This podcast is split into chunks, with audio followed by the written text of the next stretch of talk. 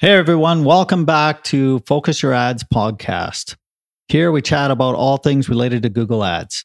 I'm Glenn, and as always, Dan is here with me today to chat about Google Shopping.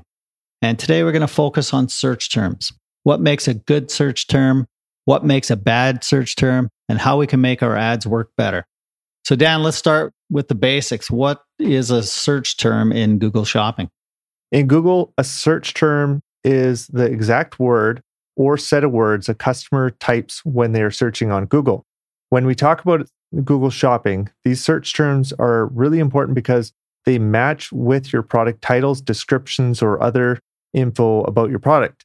In short, search terms are the link between the ads and potential customer.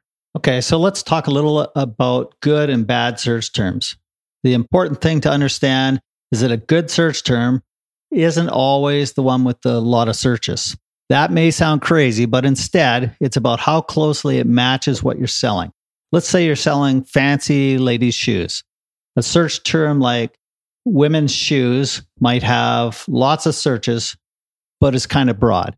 A more focused term like fancy women's shoes cuts down the audience and is more likely to bring potential customers who want that product that you're selling.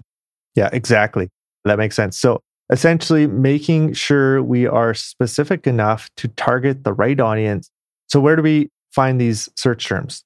Well, to see the search terms that trigger your ads, you want to log into your Google Ads account, of course, pick a specific shopping campaign, and then click on the tab called Search Terms. This report, or we'll call it a report, lets you see what people are typing into Google search bar when ads get shown to them. That's right. And you can see this also at the ad group level. And just for a note, some of the new user interfaces with Google Ads, you have to find this under your Insights tab. And some of the older ones, it's under keyword search terms. So we've got the search terms. So, how do we find the gems and the duds? How do we know which are good search terms and which are bad ones? Well, we need to look at some key numbers. First, we have a click through rate. You'll see it as CTR conversion rate and the cost per conversion, so CPC. Usually, a good search term will have lots of clicks and conversions and a low cost per conversion. But remember, the goal is not just about getting traffic, but about getting the right kind of traffic. If a search term brings a lot of clicks but no conversions, or if the cost per conversion is really high, that's a sign that it might not be good be a good search term for your business. Yeah, that makes sense. One more to add in there too is cost per conversion is a, a good one, especially for a service business. And then also return on ad spend is a great one to have if you're talking about a business that's e-commerce business or sometimes service business as well, as long as you can put a price on each lead, depends on how things are set up. So finding bad search terms is important, but once we've found these, what can we do about it? Like what can we do? This is where the negative keywords come in. If you find a search term that isn't working, you can add it as a negative keyword. This tells Google stop showing your ads for that search term. This helps you save money in the first place and makes your campaign a little stronger, a little better. So, this is where optimization is really important. Uh, monitoring your searches on a weekly or even daily basis is a great idea. The frequency will change depending on how many terms you need to remove. So it could go up or down depending on how many terms you're needing to remove at a time. So the quality of traffic you're getting. Right. And really, it's a process that never ends. Regularly checking and tweaking your strategies ensures you're targeting the most effective search terms for your products. So now let's dig a little bit deeper and talk about filtering such terms or search terms, pardon me. The Google Ads interface lets you sort your search terms report in different ways. For instance, you can sort based on the number of conversions, the cost per conversion, the click through rate. You could also sort based on your keyword text. This lets you see how versions of search terms are doing. So let's say you're selling handmade wooden furniture. You could sort to see how search terms with handmade or wooden or furniture are doing separately.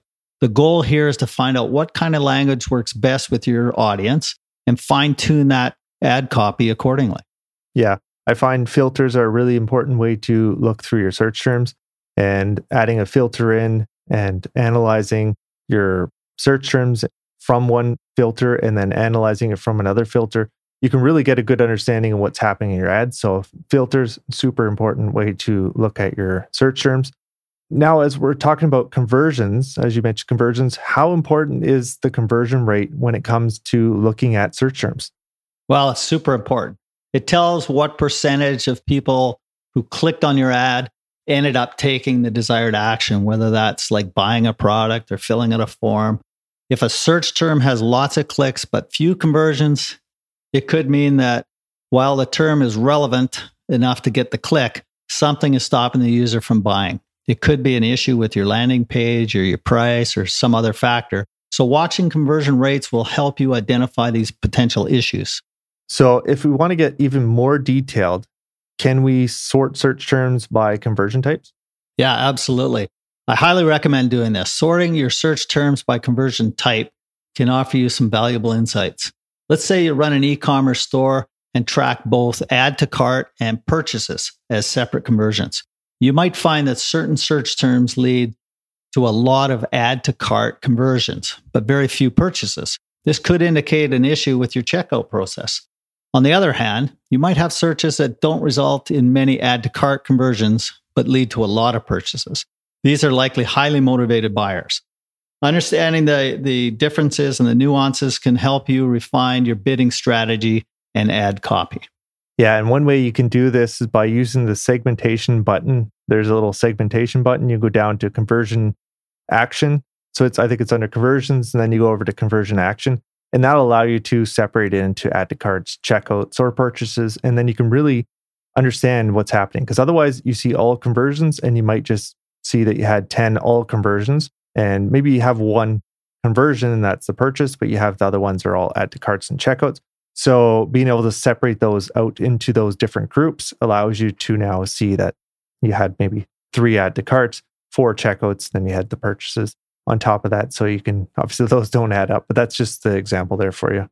That's a good point. Yeah, exactly. So it's all about understanding the customer's journey and tweaking your campaigns accordingly. So yeah, it's all about reaching the right audience at the right time with the right message. Remember, in the world of Google shopping, it's not about who sees your ads, but who finds them relevant. Showing your ads to a million people won't matter if none of them are interested in your products. So, do you have anything to add, Dan, or are we basically down to the bottom of our deep dive here for now? No, I think we've covered most of it. It's just important to make sure that you're looking at your search terms, you're looking at the segmentation button, sorting them by the add to carts, checkouts, purchases. Really look at those search terms, filter them. super important to filter them.